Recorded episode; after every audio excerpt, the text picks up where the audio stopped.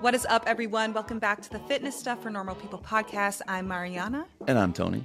And the fitness industry right now is not what it could be. It's become something built on unrealistic expectations, aesthetics, and external validation, directing attention away from what actually matters. The bottom line is we're not trying to provide just another fitness podcast, but completely change the fitness industry for the better by providing you with the knowledge and tools to give you confidence in applying the best possible evidence-based training and nutrition to your own life. And today we are going to be talking about a topic that is continuously hot, I guess, in all conversation, and that is inflammation. More specifically, what inflammation is and how it manifests in the body, the role your diet and lifestyle plays in inflammation, anti-inflammatory and pro-inflammatory foods, if there are any, and some supplements that may help mitigate inflammation. But before we get into it, if you like the podcast, you like this episode, the easiest way you can support us is by giving us a five-star review wherever you're listening, or and go and follow us on Spotify if you haven't already. We have seventeen thousand followers, which is amazing. seventeen thousand five hundred fifty-six, actually. Okay, wow. As of even this better. As of this morning. And we really appreciate it and allows us to reach even more people. So. Yeah, make sure to hit that follow button if you're on Spotify so every single Monday the fresh episode pops up. But before we get into it, if you want more out of each episode, join us over on Premium for just five bucks a month. That is less than I spend on a pumpkin spice latte and a puppuccino every Friday on my dog. The P S L's for me, the puppuccino's for him. But over on Premium, you get a bonus episode every single Friday where we're actually answering your questions, full training programs like our twelve-week ultimate push-pull leg program and our newest high-frequency twelve-week full-body program dropping next week. Do not miss that. We're doing a whole podcast episode breaking down full-body training splits, the benefits, and who they're Four, but there's also other sick perks like having a monthly three hundred dollars Legion supplement giveaway, actually giving it away this week over in Premium, exclusive discounts, and so much, so much more. Sign up is in our show notes down below if you want to join us over there. And as always, shout out to our day ones, our homies, and the sponsor of today's video, Legion Athletics, which I wanted to shout out a product that I don't think we talk about as much, but one I take on a daily basis, and it's their high-dosed omega three supplement. A lot of people don't really know about it as much because it's not as sexy or flashy or yummy. But in today's episode, you're going to learn that another phenomenal reason to be taking a high-quality fish oil omega three supplement is that it's about one of two supplements that actually has a proven track record against reducing inflammation. But the biggest problem with most store-bought fish oils is that they are ridiculously, I mean, criminally underdosed with what actually matters. And that's the E P A and D H A content, which if you want to learn more about that, go back to our fish oil episode that you put on. That was a while ago, right? But Mariana yeah, gave us a whole deep dive into fish oil. But E P A and D H A, that's what you want in these omega three supplements. Those are the omega threes that actually make a difference. For example, the Nature's Made brand, which is commonly found at the store, carries three hundred sixty milligrams of combined E P A and D H A. Even though it's got two or three grams of total fat, only three hundred sixty milligrams are coming from E P A or D H A, where if you get a clinically dosed version like Legion's Triton, it has two thousand four hundred milligrams of combined E P A and D H A, which is the clinical dose to actually make a difference. So if you want to grab some of that or ever want to restock up or re-up on your staples, you can use code F S P O D at checkout or check the Legion link in our bio for twenty percent off your first order or double points for every order after that. That's why my hair and nails are so pretty and long, is the fish oil. Do you know that? I know my mom just got it, the Legion one, because she was taking Nature's Made and I was home and I noticed it and I was like, we need to switch this up. I'm so happy that you are taking fish oil without me having to tell you to take fish oil, but we're going to get something different. So yeah, it, well, because if you look at the grocery store, just go look at the bottom, because they'll still have, I think like Legion and Nature's Made, they both have about three grams of total fat. So you're like, oh, I'm getting three grams of fish oil. That's not what matters. It's that E P A, D H A, which blows my mind. Blows my freaking mind. I'm pumped about this one because this one is one that I don't have a ton of background, or I guess depth of knowledge in, that Mariana put together a good outline to teach us about this, kind of like a diet review, some of those where I'm a student and I got to ask stupid, dumb questions that pop in my brain because I, I truly don't know too much. I, I know the differences between acute and chronic inflammation to a point. I know things about different N SAIDs and different tests you can get done in your blood. but it is all over the place. I was telling you before we started, I think I've seen the claim that inflammation is the root of every disease that we have today, probably a million mm-hmm. times on social media. And I know that's probably B S because it's a ridiculous claim, but I don't have a solid reason why I know that's not true outside of it's just ridiculous. It's a massive claim. So yeah. I'm pumped about today's episode. Yeah. And I think a lot of a huge problem with it is m- inflammation is so misunderstood and it's thrown around so much, almost like gut health. It's just, it's thrown around so much and it's oversimplified because of how yeah. often people use it and how s- people make it out to be some really simple thing that has an easy fix or something that has so much power over your overall health. And it's this cherry picking of data, and you'll see some information and you'll pick and choose what you want to believe, what you don't want to believe, attach inflammation in there. And that's what people remember, inflammation and anything that may scare you or may worry you. It's just, it's, it's a word that people can use to really grab attention. So I would love to do, if we could do a scan of just all of the words, if we can get like the transcripts, I don't know how this would be possible, of all of the people in the grocery stores who are holding up products saying, don't buy this, don't buy this, don't buy this. I would love to scan. I was going to say, I'd love to see how many times the word inflammatory or inflammation pops up in those videos. It's a terrifying word. That language word. Is inflammatory. You picking up a Costco, a Costco rotisserie chicken and saying, this is inflammatory. You are inflammatory. I, you are terrible and should not have a platform. So it's just yeah. but like that's that's the word I feel like they got to use the most is yeah. inf- inflammatory, right? Mm-hmm. And people buy it. They're like, wait a second, that's freaking terrible. I saw another like, guy say that it was the root of all disease. I should stay away from this. Mm-hmm. So I think, and I think a lot of people sit in the same boat where they don't. They hopefully can probably see that that's probably B S, mm-hmm. but I don't know how many people actually know why or yeah. exactly what it is or anything. So. Mm-hmm. Give me a breakdown real quick of just what inflammation is and the difference, I guess the different kinds of it. If yeah. there are. Yeah. So you can really think of inflammation generally as the body's natural response to protect itself against harm. Uh, and if you want to think of it in the most general sense, it, inflammation is your body's way of protecting itself from infection, illness, injury.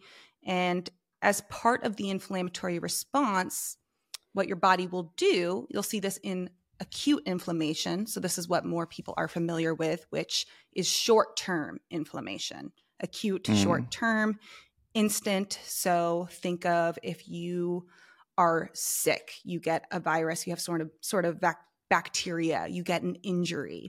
That will elicit an acute inflammatory response. So your body will produce white blood cells, immune cells, and substances called cytokines, which they stimulate more inflammatory cells to help fight off that infection, to help heal your injury, to help your blood clot and form a scab, to tell your body to start bruising, to give you a fever, to help fight off an infection.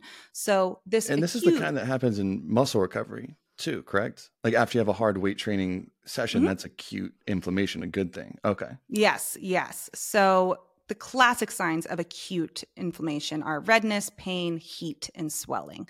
So you can see this. You can see this acute inflammation, and it's a response to sudden body damage. If you cut your finger to heal a cut, after you just work out, you are going to elicit some sort of inflammation because this is working out is both an acute, it can be an acute inflammatory process, which is good because if you're recovering properly, that inflammation is going to go away. However, mm-hmm. if it becomes chronic, which I'm going to explain, that's when it might become a bad thing if you have chronic inflammation from overexercising. Whereas acute inflammation is a good thing. This is, you want this acute inflammation. This helps your body heal and it helps protect mm-hmm. against disease getting worse. However, in chronic inflammation, this is going to be long-term inflammation. This often occurs inside your body without any noticeable symptoms. A little bit harder to detect, mm. but your body will continue sending these inflammatory cells even when there is no outside danger. There is potential internal danger, and it will persist day in, day out, even when you're not threatened by s- some actual foreign invader like a virus or a bacteria or, you know, breaking a bone, which is why it's a little bit harder to detect. So for example, in rheumatoid arthritis, your inflammatory cells and other substances attack joint tissues, leading to inflammation that comes and goes and can cause severe damage to joints and pain and give you more pain and deformities mm. in rheumatoid arthritis. Uh, in um, in your arteries, inflammation helps to accelerate, kick off athero- as- atherosclerosis. I thought you had I it. Always, I, thought you had it, I so. always, always, always struggle to say that. Atheros- atherosclerosis. Atherosclerosis. Oh, that was perfect. You just had it. Yes, I've always hated that, saying that word in school, what have you. It's a toughie. But that's the buildup of fatty cholesterol-rich plaque in your blood vessels. So your body perceives this plaque as abnormal and foreign. This is what would happen with high blood pressure, heart disease. So it will attempt to wall off that plaque. It wants to get rid of it from your bloodstream so you can allow your blood to flow. But if that wall breaks down, the plaque may rupture, and that the contents in your plaque can mingle with your blood. This can form blood clots, block blood flow, and that is the cause of a heart attack or stroke. And inflammation is what can help kick off that process if you have mm. too much of it, because you have heart disease. So I really like what how you brought up that, that people may say, you know, inflammation is the root cause of all disease. And there is some truth, lots of misunderstanding, and lots of unknown to that statement. So most chronic diseases, so think about type two diabetes, cardiovascular mm. disease, fatty liver disease, autoimmune disorders, are thought to be rooted in this low-grade chronic inflammation that persists over time. So this inflammation may go unnoticed, and you wouldn't really know that you have it until you see these symptoms associated with the common diseases like diabetes, cardiovascular disease, et cetera. This is called the inflammatory theory of disease. This is actually a thing. It's a theory, right? So a theory is not always going to be proven to be fact, to be true. You hypothesize based off of a theory. You conduct experiments mm-hmm. based off of a theory, and you have to prove or disprove these theories. And in some cases, this has been proven in certain populations, certain groups of people. Uh, some situations it's been disproved. And in a lot of situations, we don't entirely know if inflammation is the root cause of all of this disease, because any chronic disease is going to show signs of inflammation in your body. You are the best way to determine if you have inflammation is by getting a blood test and looking for markers such as C-reactive protein, homocysteine, T N F alpha, and interleukin six. So these are markers in your blood that, if elevated, can tell you that you have some level, some degree of inflammation, because it's very hard to just – this is – chronic inflammation is almost this an invisible disease, you can kind of call it. There yeah. you. There's so many overlapping symptoms that you can't know if you have inflammation by just looking at yourself or saying, I'm fatigued, I'm sluggish, I am gaining weight. You can't know that that's because of inflammation, because sometimes these diseases, they're going to be causing inflammation. You're going to, no matter what, see more inflammation in the body if you have a chronic disease, because what is inflammation doing? It's trying to rid yourself of this disease, of this foreign body, of it's telling you that something's wrong. And in these chronic situations, your body is constantly on alert that something is wrong. You have heart disease every single day, day in and day out. There are signs in your body telling you something is wrong. Something yeah. is foreign. Something's going wrong. I need to get rid of this. I need to cure this. What do we do when that happens? We increase our inflammatory markers in the blood. We increase, we activate enzymes on our inflammatory cells. That's good in an acute manner. If we're doing that day in, day out, that's when it can become a problem. It's kind of like what came first, oh, the chicken okay. or the egg. Like sometimes doing things in, in your lifestyle and how you're eating may promote some level of inflammation, may increase your risk for chronic diseases, but also you can develop a chronic disease, and without a doubt, you're going to that disease is going to promote more inflammation. What came first? It's kind of a mixed batch, I would say. Like, yeah. So it's a lot more. It's hard. Confusing. It's it, it almost because okay, it seems like in situations, but not all. And I want to ask you this because one analogy that I used when I was explaining how, and this is a stupid one, but how taking creatine or supplementing with creatine raises creatinine levels in the blood, which typically, if you're not supplementing, is a big sign for kidney problems. Is high creatinine levels, right? But more explaining it how creatinine in this sense is more like a smoke detector, not the actual fire, where creatinine's not really a problem on its own. It's the smoke detector or the alarm going off saying, hey, there's a fire down here, there's something else, when you're not supplementing with creatine. So it seems like in some of these scenarios, inflammation isn't necessarily the problem. It's like a smoke detector saying, hey, something is happening somewhere that signal. Is the problem. Yeah, inflammation the... is a signal that something else is going on.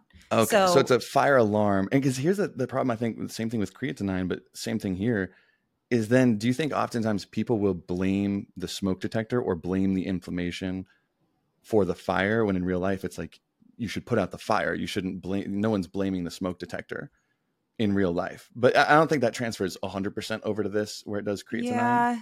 But in certain scenarios, it seems like that's kind of what it is, where people are always blaming inflammation no matter what, when in some scenarios, the inflammation is more of the smoke detector or the alarm signaling yeah. something else is going on. Yeah, I don't think you can really look at inflammation as something to blame. It's really just a sign that something is abnormal. Some our body is alerting us that something else is going on. And doing things to help reduce in, inflammation in your lifestyle, that is going to help. You know, you could still target inflammation to a degree with lifestyle factors. However, you can't solely target the inflammation and think that these diseases are going to just magically go away. It's a symptom. It's a sign that you can manage, and it's going to make managing whatever disease you're experiencing easier, better, but you can't ignore. It's almost like there's this big elephant in the room. Like if you're only targeting the yeah. inflammation and you're not working on improving your the heart disease, and that's not, you're okay. not going to be effective. But a lot of things that you do to target inflammation are generally just good for your health. So okay, because I'm like, that's where, and we'll probably talk about it more later, but like the N SAID conversation of taking like a acetaminophen, ibuprofen, mm-hmm. it masks that, but that doesn't solve whatever's causing that is a pretty good example yeah. of like why crushing inflammation is just not the answer to solving whatever the problem is. Because I know, and I have a and that's with question. Acute inflammation. So like okay. with chronic, it's like you have to think of chronic as you're const- constantly around the clock. The inflammation is almost this alarm in your body. Mm. You have more inflammation because something is wrong. You're fighting off something, which yeah. is why you have more inflammation. So it's more so that's going to be a lot more difficult to target. Because I was going to say, I know at least C R P or that C-reactive protein blood test. And mm-hmm. I don't know if you said E S R, like the E SAID rate one. I know those are more non-specific markers, mm-hmm. right? Like it shows that yeah. there's inflammation, but it doesn't help you pinpoint what's causing it. It just shows something's there, but it doesn't help pinpoint. Yeah. Are the others like the T N F alpha, I L six, are any of those something to better pinpoint it? Or would that just be all the uh, non-specific markers that if something's elevated, you'd say, let's go see a ses- specialist to see maybe what's causing this? Yeah. So with any blood panel, you can't just look like the C R P is going to be more general inflammation, but you shouldn't just get an inflammatory panel because looking at other biomarkers in your blood are going to help you connect the dots with why your C R P may be elevated. So if your lipids, your cholesterol, your L D L cholesterol is high, your triglycerides are high, and your C R P is high, okay, maybe we have this inflammation. It's most likely that we have this inflammation because we have some signs of mm. cardiovascular disease here, or we're at increased risk for cardiovascular disease. That is where we can kind of target and implement some sort of protocol, and it makes sense why C R P is high. T N F alpha, interleukin six, those are not going to be common as accessible for someone to get yeah. tested. But obesity, for example, obesity is, you're also going to see inflammation with obesity. There is, the relationship between obesity and inflammation is very, very strongly associated. So if you are obese, you have more fat cells and you are, the size of your fat cells are going to be increased. That promotes the production of T N F alpha and interleukin six, which are these inflammatory cytokines signals that promote the inflammatory response, turn it on, so to say. When you decrease the size of those fat cells, you are decreasing the production of T N F alpha and interleukin six. So that's a specific example. And that's actually one of the most, obesity and inflammation is, mm-hmm. obesity is a chronic disease. A lot of people don't, um, don't say that, but it is yeah. classified as a chronic disease. And it's one of the most well-studied in terms of its effect on inflammation. So yeah, that's a little bit more specific, but the general inflammatory markers in your blood combined with a, f- a full blood panel are going to kind of yeah. tell you more about why you may be. Oh, okay. These. So those other ones, the T N F alpha, I just wasn't as familiar. So those don't tell mm-hmm. you where it is, but you want to look at everything as a whole. That better yeah. pinpoint. So yeah. let me get this straight so far. There's different kinds of inflammation. So someone like just, you can't just say inflammation is good, bad, X, Y, Z, because there's different kinds yeah. and different manners. So from what I'm getting, acute inflammation is more of the, I, we don't want to label it good, but quote unquote, the good inflammation, the things yeah. that help, the, the quick one, the one that's gone in hours to days. Acute inflammation is something that is helping you. Chronic inflammation is something that over time can lead to and start to add to a lot of these disease states. Yeah. Right. Mm-hmm. Chronic's the one that we should probably be more worried about. Not just inflammation yeah. as a whole, but chronic inflammation. Mm-hmm. Is what we should be worried about. Is that yeah. good so far? Yeah. Mm-hmm. Okay. That's cool, great. Cool. That is, and I, I think that that can be really helpful because again, there's a certain, you need a level of inflammation going on in your body or else that's a sign if your acute inflammatory response is not functioning properly. So say in certain cancers, your healing abilities, if you get cut, then that's, you have to go to the hospital because your yeah. whole immune system, your inflammatory response is shot and you are not going to be able to clot. Your blood cannot clot. You're not, go- you can bleed out. That is a sign that something's wrong because you don't have your proper inflammatory response intact. So it's kind of thinking yeah. about it as not so black and white. It's not that simple. Because that's what I never got is the whole, people will say and hold up a food at the grocery store and say this spikes inflammation, whatever, so you should avoid it. Mm-hmm. And that kind of just crosses and says any, like any spike in inflammation is a bad thing. No, it's like some of the best things for you induce inflammation, like working mm-hmm. out or training or lifting weights. Some of the best things for your health intentionally spike inflammation, which always was backwards. So I can't wait. I, I really want to hear about this diet yeah. piece of it, which, okay, wait, one thing, I was just telling you about this story. I, if you're listening to this, because I mm-hmm. told Marianna this and she's like, yeah, I already knew that. The whole cold and fever thing. I didn't understand what a fever was trying to do and how that was a sense of inflammation. And same thing with my roommate. I told him this. He's like, yeah, dude, I know. Maybe I'm the only one. I didn't know that your body is physically heating up the temperature so the microbes or the bacteria, whatever it is, can't function as well or can't work as well to essentially kill them. Yes. Right? Because they don't work mm-hmm. as well in hot temperatures. So your body's like, no, I can take the heat. I might be a little under the weather, but I can take it, but you can't. So I'm going to kill you. I did mm-hmm. not know that's what it was doing. Yeah. And I want to know, yeah. I, I guess there's no way because we can't just talk to the screen.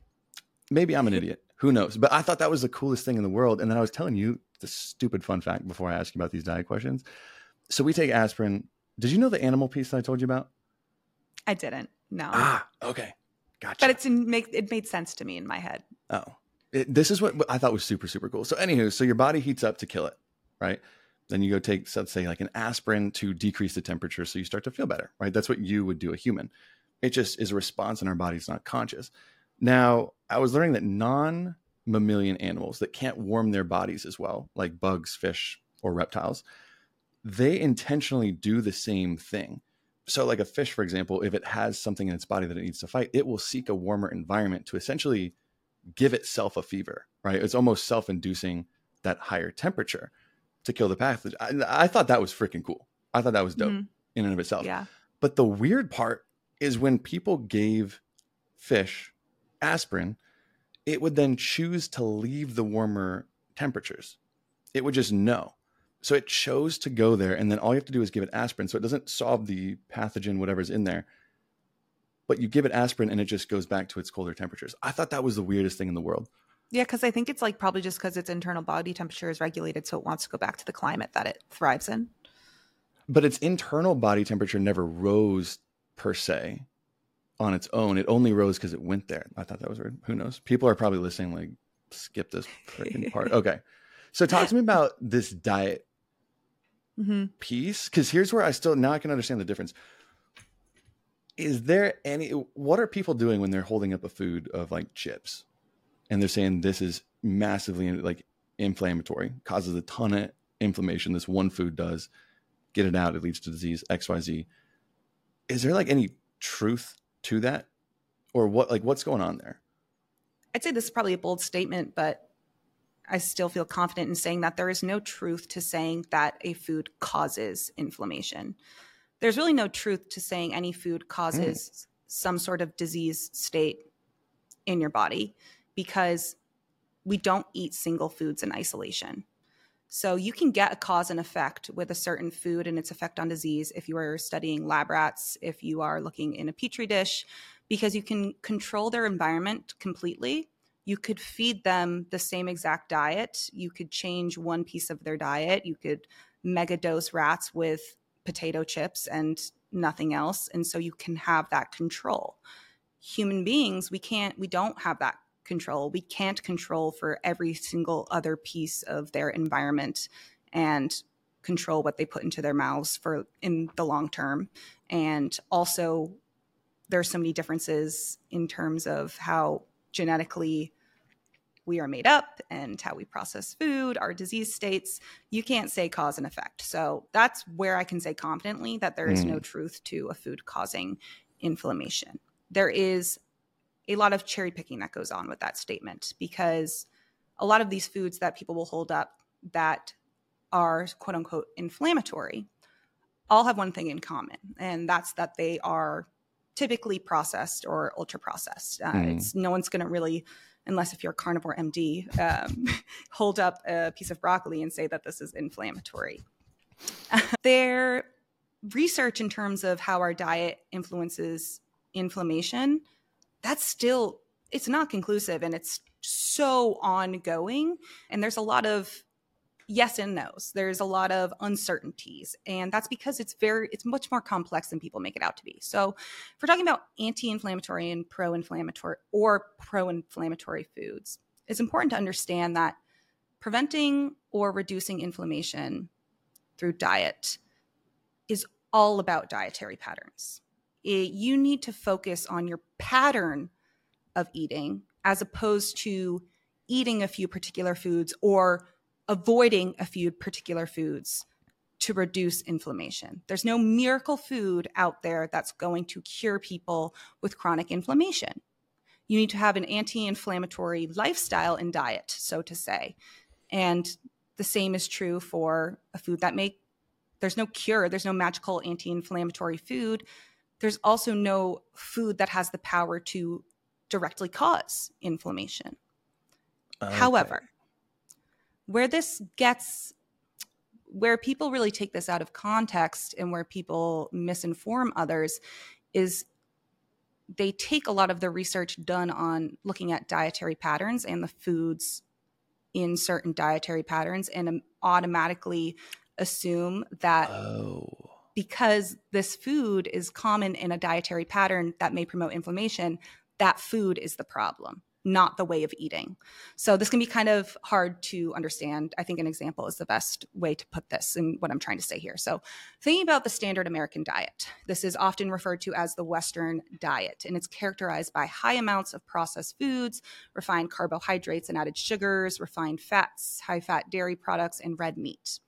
As a result, it's also typically low in a healthy variety of minimally processed foods, like, and whole foods like fruits, vegetables, legumes, whole grains. And this type of eating pattern, this standard American diet, Western diet, is associated with increased levels of inflammation and an increased risk for chronic disease development. Not because of a single food. It is because of the excess consumption of nutrient-poor, ultra-processed foods and minimal consumption of nutrient-dense, health-promoting foods over time. It's not a single food. It's a way of eating. And it's not mm. just what you're eating, but it's also what you aren't eating. So you have to look at your dietary pattern as a whole when it comes to any disease, but also when it comes to inflammation and understanding how your eating may influence inflammation. So it's a lazy way of thinking. People say, oh, the American diet, which is high in processed foods, is associated, I think that's also an important word, not causes, Associ- is associated with, with inflammation. So I can go grab any processed food off the shelf and then say, this is inflammatory. That's what they're mm-hmm. doing, essentially. Yeah. They're saying, oh, this diet that's pretty much exclusively made up of this kind of stuff, let me just go take it and say, this isn't like inflammatory. That's what they're doing. It's just a lazy way of looking at it. Exactly. And people will pull foods. There are certain nutrients like omega six fatty acids that may play a larger role in the inflammatory response in the body that are found in foods like seed oils, which are commonly known as being quote unquote yeah. in- inflammatory. And because of their actual function, their, their function in the body, what they do play a large role in the inflammatory response. Because of that, automatically they are inflammatory. Because of that, they cause inflammation. And that is, so that's an example of really a lack of understanding of how foods impact our overall health and differentiating between the role a nutrient may play in the body versus consuming that nutrient. There's a difference there. Um, oh, okay. Wait, that's starting to make more sense on the whole seed oil conversation, because I haven't touched on that since we talked about it a while back. That's the main argument against seed oils, correct? Is that they are inflammatory. That's the number one, the poster of the, the campaign against seed oils, right? Yes, is it's inflammatory. Yes. Yeah. Oh, okay. And so certain omega sixes play a role in that process in the body. Therefore, they just skip like eight jumps and say, this is what's causing everything bad in the world, which we yeah. now know with like, okay, so all the different ways of how complex inflammation is, we know that can't be the case. That one yes, thing we, can't be the case. We don't eat, we're not just eating seed oils solely in isolation. We're not consuming enough of them. The well, really, to, I'd say the main argument against omega six fats, which are found in seed oils, comes from this. I'm just going to give a brief little review of how it could get misinterpreted as being very inflammatory. So bear with me here. A few big words, but I'm just going to keep this shorter. So the body can com- convert the most common omega six fat, which is called linoleic acid, into other fatty acids called arachidonic acid, which is a building block for molecules that can promote inflammation, promote blood clotting, and the constriction of blood vessels. So our body also converts that arachidonic acid into molecules that can calm inflammation in, and fight blood clots. But because omega six at a cellular level. Okay, so we're talking about its function at a cellular mm-hmm. level. Omega six also just in, exists in the body on its own. What it does is, yes, it can be a building block for an inflammatory molecule. Does that mean eating it causes more inflammation? No, not at all. That is what people confuse, and that's where people get really clever, because they will pull up a study that's done in a petri dish looking at, you know, this omega six ah. is really heightens the amount of pro of inflammatory molecules that are produced. If we're adding more omega six, we're going to see more inflammatory molecules at a cellular level. Yes, but that doesn't transfer into humans consuming omega six in their diet. So these, I mean, these sound like they're necessary to an extent. Yes. Yeah. Like your body need, like it, it sounds good because we just talked about if your body didn't have inflammatory responses, especially acute, that would be a big problem. Yes. So having and, something like this in your diet, it seems like a Laffer curve, right? Like the upside down U, where it's like you need a certain amount, like a certain amount of these is very good health promoting. Yeah. And then you overdo it just like anything and it starts to actually be a detriment to health. It sounds, it yes. seems like that Laffer curve, but people are like, nope, it's a straight line up. The more you have, the worse it is. That's what people are confusing it for. Yes. And where, because omega sixes are predominantly found in seed oils, where are seed oils most found in? Ultra processed foods, foods in a package, right? So let's take it back to this dietary patterns piece. It's not the omega sixes. It is the overconsumption of ultra processed foods that, again, have no health promoting properties, are nutrient poor, combined with the lack of consumption of health promoting nutrients like, say, your omega threes, which are very anti-inflammatory. It's that combination that fuels this fire that is inflammation in the diet. It's not one component. So I, I feel like that example can kind of help show you how complex this is, and but also show you how you it's simply you cannot narrow it down to one to just one singular food. I was going to say, that just showed me how really stupid the seed oil conversation is. It, dri- like, it drives that's so ridiculous. Insane. It's very lazy. It just seems so freaking lazy to have that argument. Mm-hmm. And not even that, because I, I know I was more familiar with the side of the argument with, like, when we had Alan on a little bit ago too, talking about how same thing, like seed oils, just like inflammation, doesn't mean one thing. Like seed oils can come from and canola, nuts, right? Like simple, like nuts. You're saying that any adverse health effect is going to be tied to increased nut intake. No, that's not how it works, but that's the lazy argument yeah. that people are having. That's just, that. that's what I'm like. People are just, are they afraid of freaking sunflowers? That's the argument. Yeah. This is, who are you if you're just afraid of a flower? Okay. Sorry. Now before, so kind of this gets to the, just summarizing this, no, there are no single foods that I would recommend to you to exactly avoid because they mm-hmm. cause inflammation.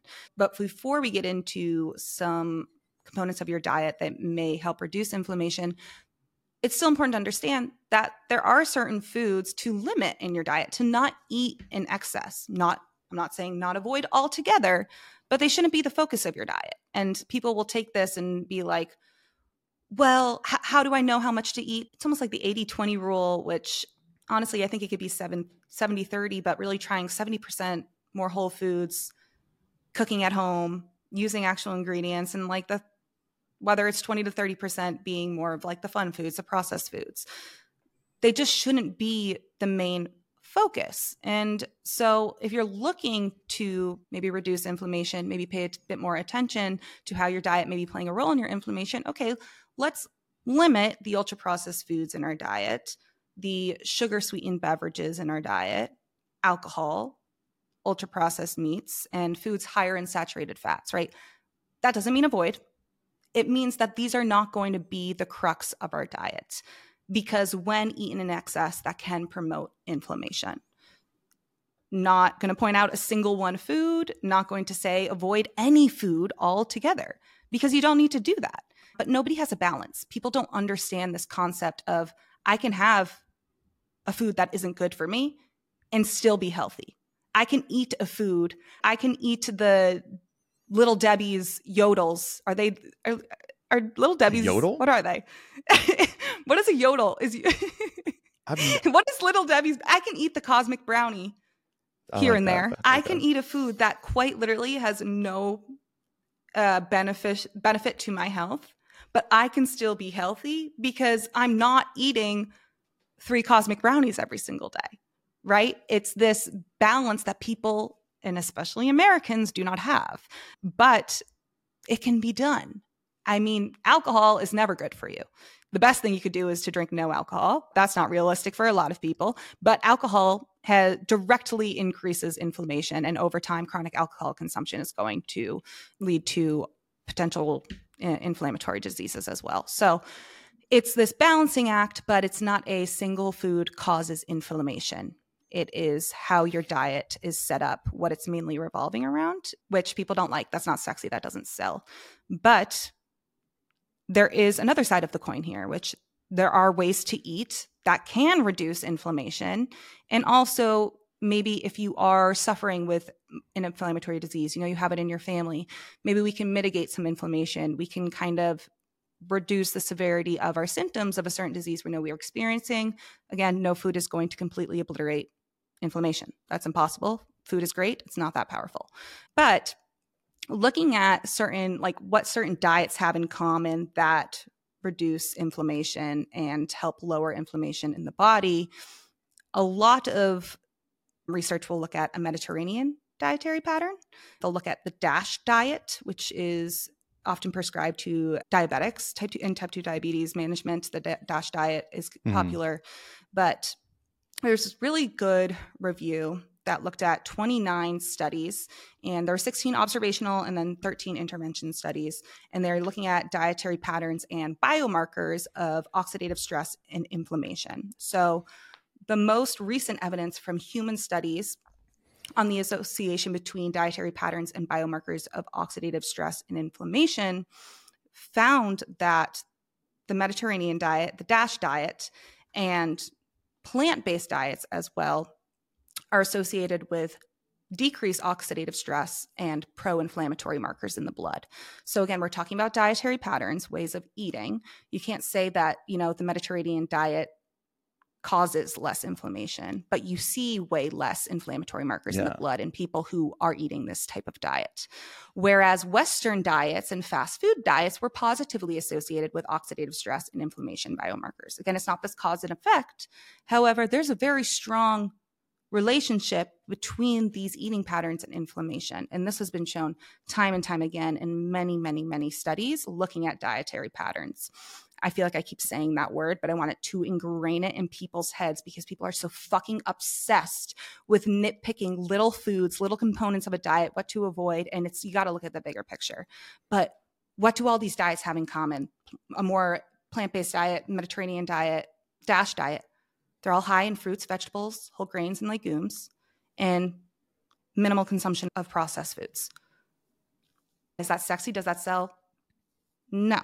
But you don't have to follow one of these diets strictly, but you can take components of these diets, and that is going to help to a degree reduce some inflammation in your body, especially if you're going from a Western diet or eating lots of fast food every day, and then you start cooking a few meals a day. That's going to have a huge effect on, on the inflammation status of your body. It's not going to cure a disease, but these nutritional components are very, very impactful, and it's food nutrients that are very, very impactful. It's not these specific foods, but in combination, certain uh, features of a diet, that's when they have a huge impact on your health over time. So although no single food can directly reduce inflammation, there are nutrients that target inflammation and can reduce it in the body when eaten regularly. So what are some more of those nutrients? So food nutrients you can add to your diet to reduce inflammation would be fiber, which is found in fruits, vegetables, especially legumes and whole grains, such as barley, oats, bran, antioxidants, which is found in brightly colored fruits and vegetables, omega three fatty acids found in fish, such as salmon, mackerel, sardines, vegetable oils, flaxseed oil, and canola oil, yes, in small amounts, can be helpful there. Walnuts, flax seeds, leafy green vegetables.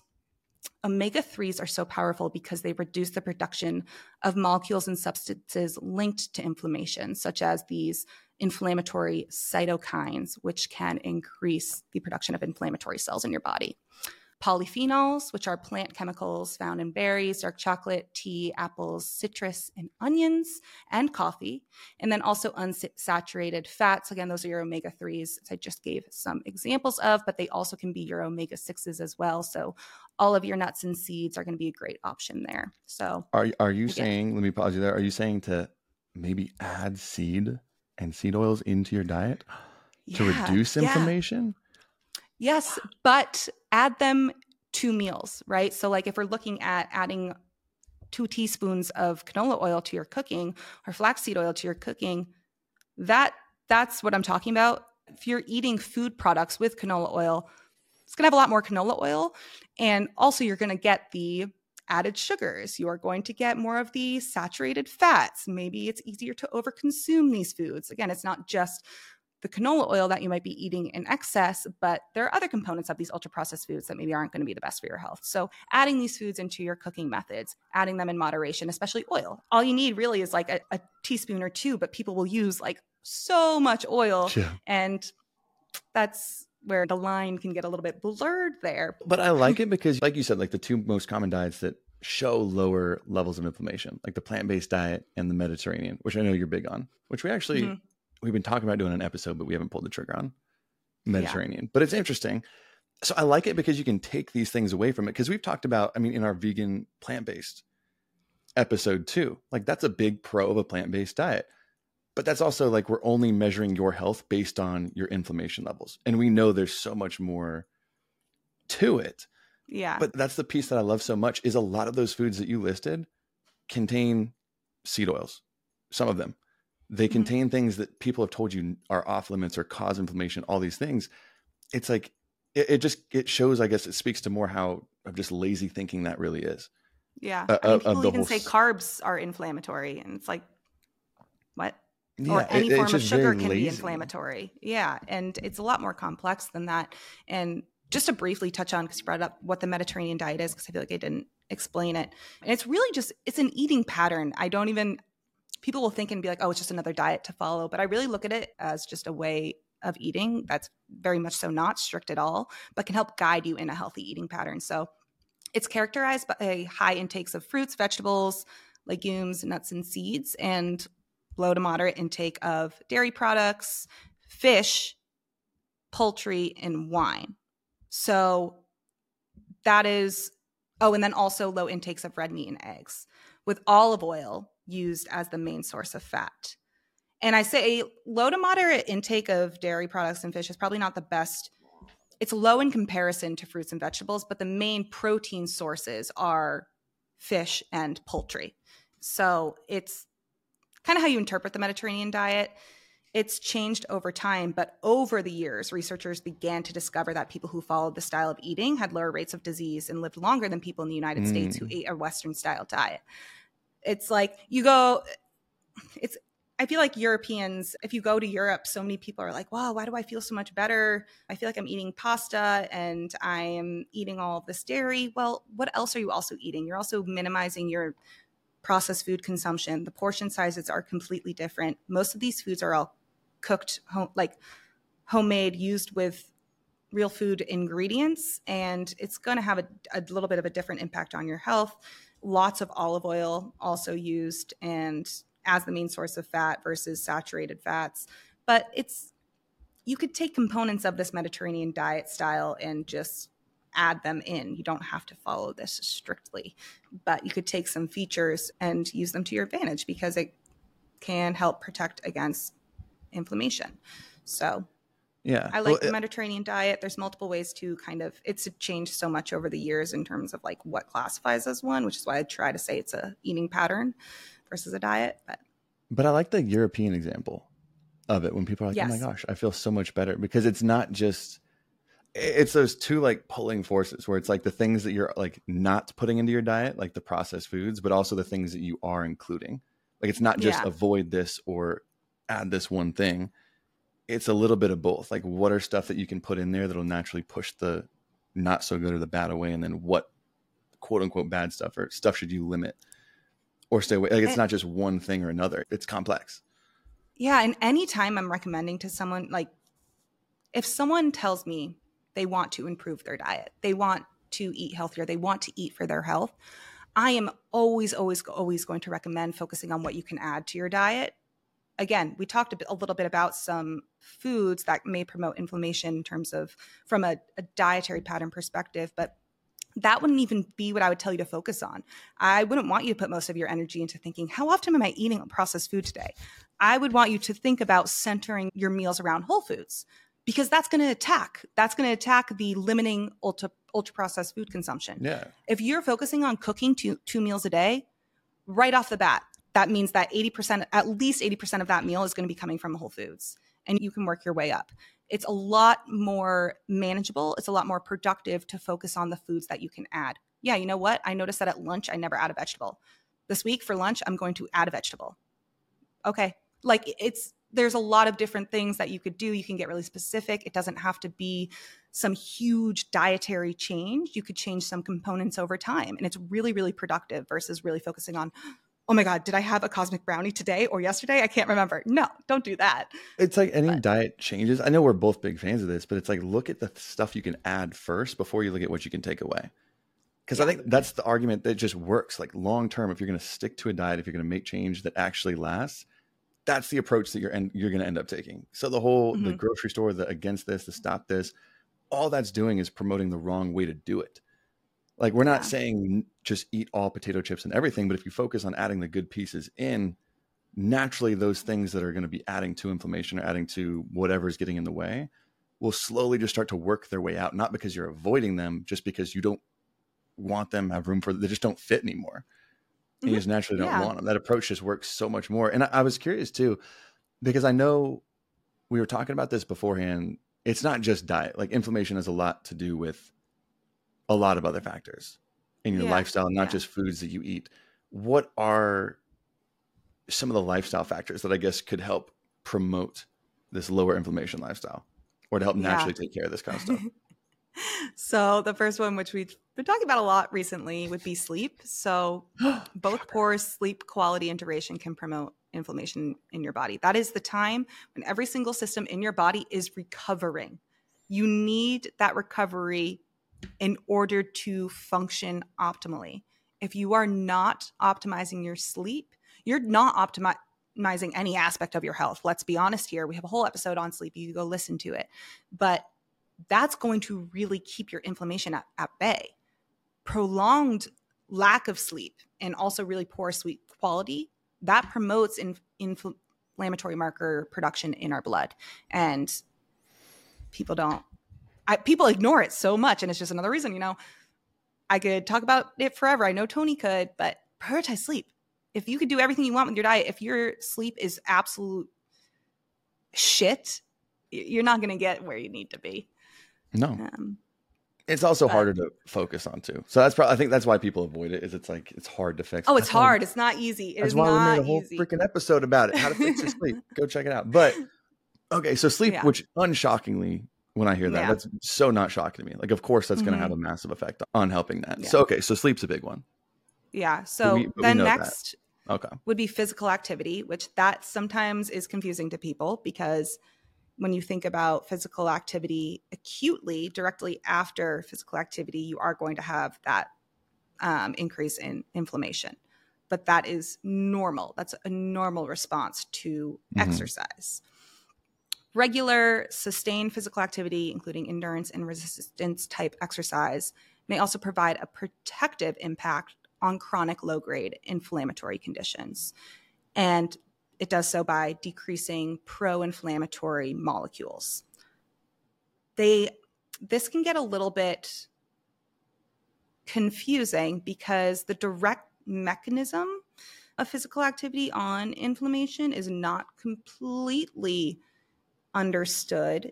It, it might, researchers are starting to hop, hypothesize now that it might be more so an indirect effect of how over time, whether it's strength training or endurance training, but mostly it's seen with strength training, the higher amount of lean muscle tissue and lower amount of body fat is really what is targeting that inflammation. Oh, that's um, interesting.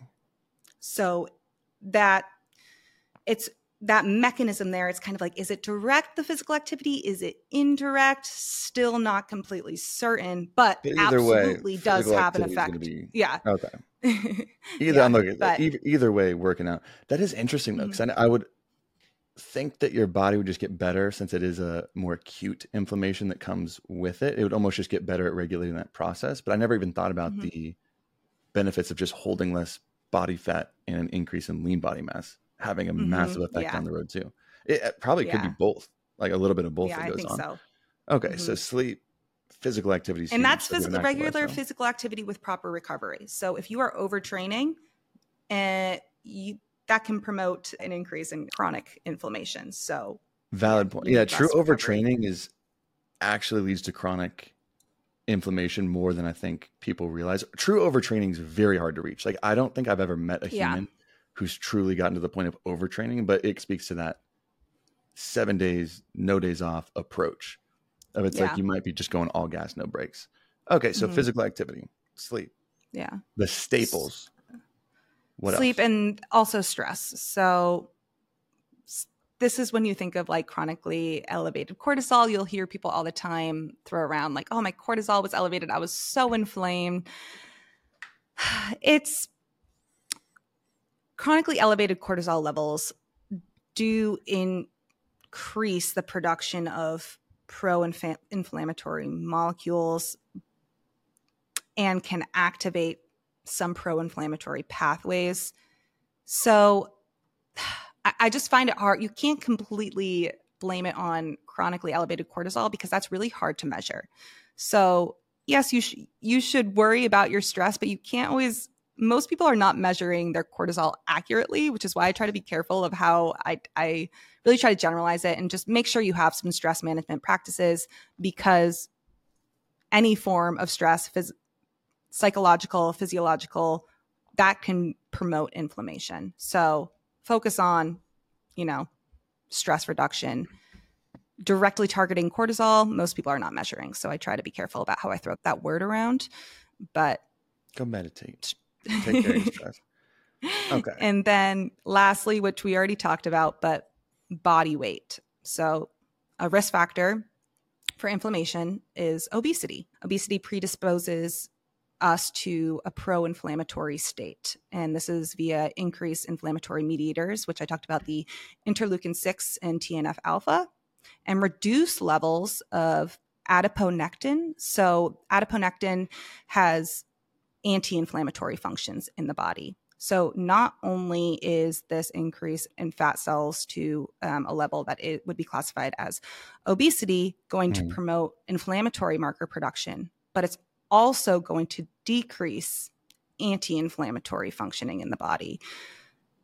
That is something that I find very fascinating, that I feel like most people will say, you know, I'm inflamed, so I gained weight, or yeah. I can't lose weight because of my inflammation. And it's a weird thing because I don't really understand where that comes. I don't really understand where people get that idea from. But you are going, weight gain is going to have one of the biggest impacts on your level of inflammation in the body, not inflammation, not so much inflammation increasing your ability to gain weight, yeah. which I don't uh, know if you see that like as another, often as I no, do. It's, that's a common one. I think it's less common. It used to be big as, I don't want to call it like a scapegoat, but a generalization when it's like, when you're frustrated, you've tried to lose weight, it's not working. I feel like that's a common scapegoat with insulin, with what, whatever blanket thing that people are, are really just too lazy to really dig deep and, and understand. Inflammation's yeah. a big one. Where it's like, I can't lose weight because I'm chronically inflamed. It's like, mm, like, is that, yeah, is that really where it comes from? Where I know if you are chronically inflamed, it can probably impact areas of your life to make it more difficult. Like oh, for sure. Getting up and going to the gym, yeah. doing all these things, that makes sense. But to say that that's causing you to be overweight or to do something like that, it's just inaccurate. But yeah, that was a few years ago. Inflammation was it. That was the hot yeah. word for, for why you can't lose weight. That's a big one. I knew it was a, a big tie together because you'd see reduced inflammation markers when you would just lose weight, period.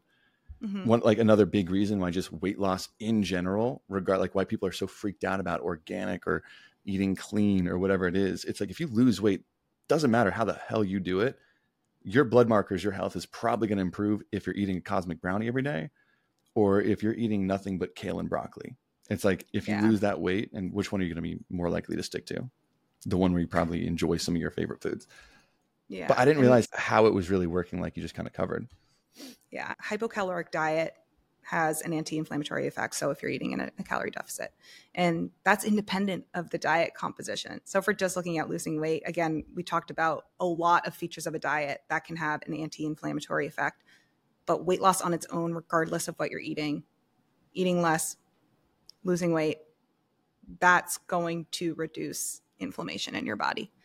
And that's very like, regardless of what you're eating, regardless of the food content. So it, it can just, it, that's how big of a role the your body fat, the amount of body fat that you have plays in inflammation. And I don't think that people, and I know people are, it's like, I try to be sensitive. I try to be like, like there are definitely overweight and obese people who have completely great, healthy blood panels. They th- that exists. It's not to be inconsiderate of that, but I feel like people ignore this conversation because they're worried about. Oh, absolutely. Coming across like uh, coming across as just. No, I, they absolutely. I a hundred percent. I think that's accurate. They'll avoid yeah. that piece of the conversation. Ignore that just because it's easier not to look at or not accept. Because again, it's not saying that one thing's good or bad. It's just saying, hey, this has a direct effect on this. Not a good or bad yeah. thing. But you're going to notice if you lose weight, if you lose fat, guess what's going to happen? Those are usually mm-hmm. also going to, you know, I don't think it's a good or a bad thing, but I think it's something that should be probably talked about more. Because no, I have not heard anyone be t- like anyone be talking about it. I haven't heard anyone talking about that side of the conversation until today, until you brought it up. I really yeah. haven't. Yeah. So that's the, some other factors. And then if you were thinking about, I mean, diet first to change, look at diet and lifestyle. Supplements are always going to be like very bottom, bottom, mm. bottom focus, end of the food chain. Like this is not, if you can't include supplements, that's okay. Like not, they're not going to have a huge impact, not going to have as much of an impact as your diet and lifestyle changes ever. Yeah. Supplemental to all of that, but they can have a little extra push, especially these two. I would say fish oil more so than the other one, but supplements that can target inflammation to a degree. First one would be curcumin, which is found in turmeric. And make sure if you're taking a curcumin supplement that it has, you take it with black pepper. You, if you're eating it with food, you're adding black mm. pepper to your foods. Um, or the supplement contains, I think it's piperine is the. Oh, I know what you're talking about. I think it is pepper. Piperine. It's, con- yeah. it's in a lot of supplements to help with this order. Piperine. Yeah. So typically the supplement will have piperine, and it should. It definitely should. If it doesn't, don't buy it. But that is required in order to absor- absorb curcumin. You need that. And it's found in black pepper. So if you're adding turmeric to your foods, also make sure you are adding black pepper to actually absorb that curcumin. But where supplements for curcumin are going to be better is you have to eat a lot of turmeric in order to get any mm. potential anti-inflammatory benefits there. And turmeric is very, very potent. I don't typically, like it. A recipe is typically going to call for no more than, I mean, it depends if it kind of depends on what you're making, but it's very, very overpowering. So you're not, that's where um, it's, a supplement is going to be. I would typically recommend it if you want to try it. It may reduce inflammatory markers, C-reactive protein, and malondialdehyde. Yeah, I'm going to say that that's what it's called. Sounded legit. But that's what most researchers uh, have found, especially on the C-reactive protein side. Um, and again, it's not going to completely rid your body of inflammation, but it might do that extra push. Same with fish oil. So we have a whole episode on fish oil. Love, love, love fish oil. If I could recommend next to vitamin D, typically it's like for me, can't hurt to take a fish oil. Also can't hurt to take magnesium. I would say those are my top three where I'm like most people would would just could generally benefit from them, especially because omega three is in the standard American diet. So fish oil is those are those omega three fatty acids. Very, and those have the strong anti-inflammatory properties. So foods high in omega threes.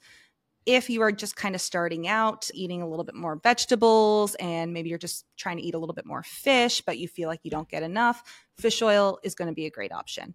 Again, food first, but the fish oil supplements can reduce the production of molecules and substances linked to inflammation, such as those inflammatory cytokines, those uh, signals almost that increased production of in, inflammatory cells.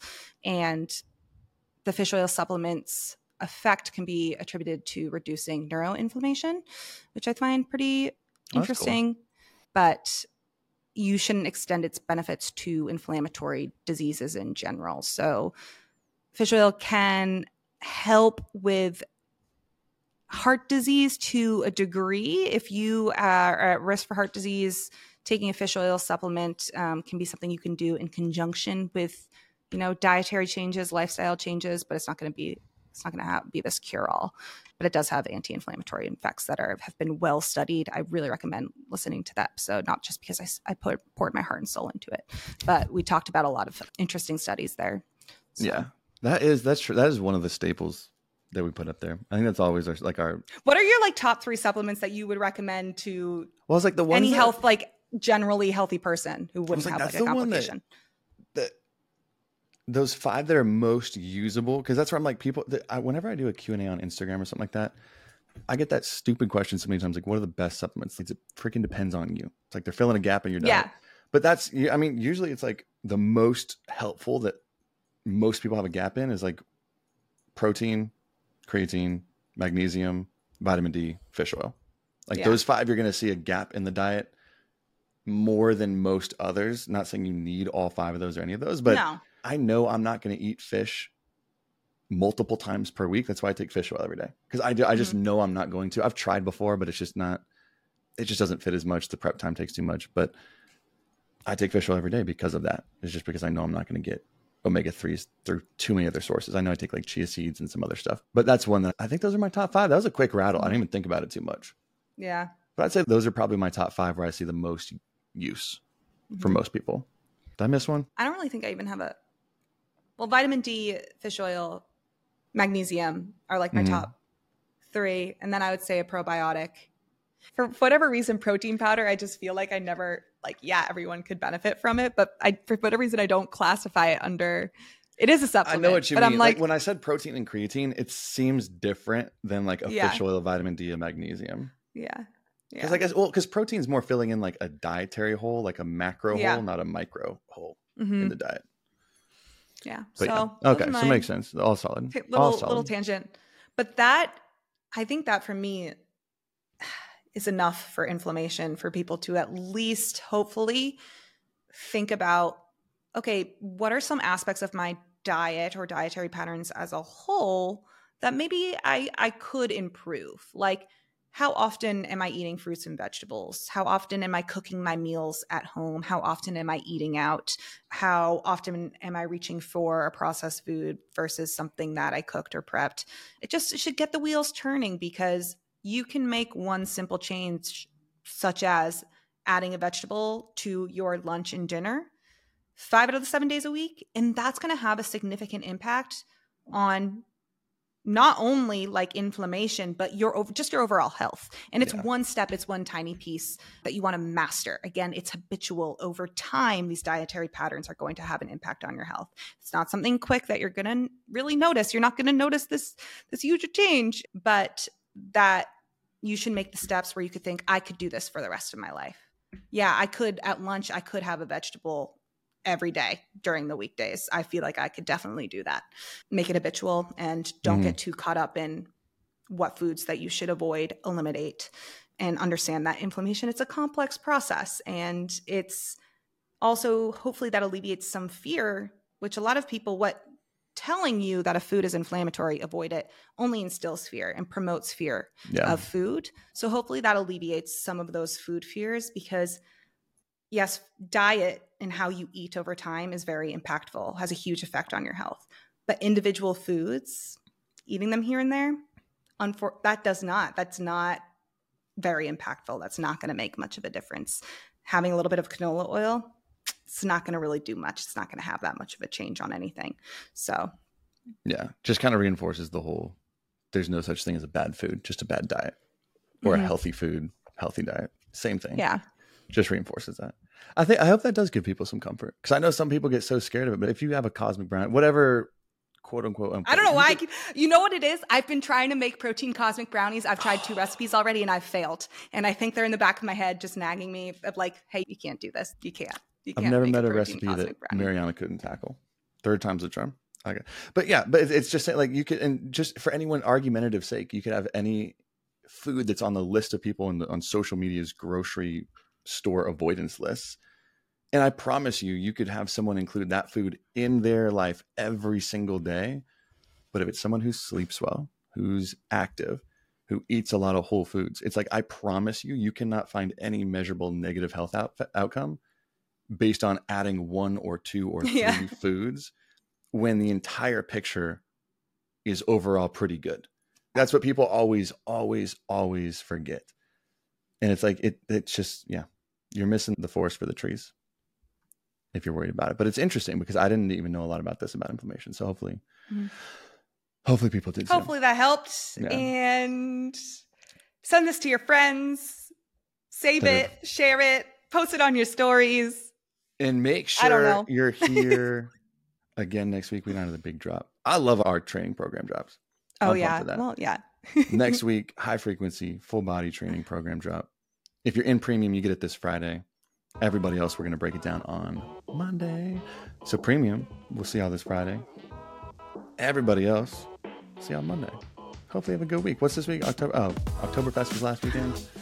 Nothing else coming up this week. Today's October third. Today's October third. Not the day of this recording.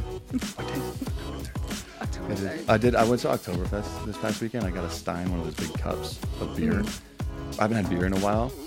And I was like halfway through. I'm like, oh my God, I'm kind of feeling this. This is feeling pretty good. I forgot beer does this to me. I get real, t- I'm a lightweight. But by the end of it, dude, my tummy aches were Your stomach, ungodly. Yeah. It, it ruined the rest of my night. I had it like two p.m. I yeah. was like, babe, can we just chill and watch a movie? I'm about to throw yeah. up. I'm such a baby with that. My guts. Not happy. But it's October. We're in a fall spirit. We're good. We'll see y'all next time. Yeah.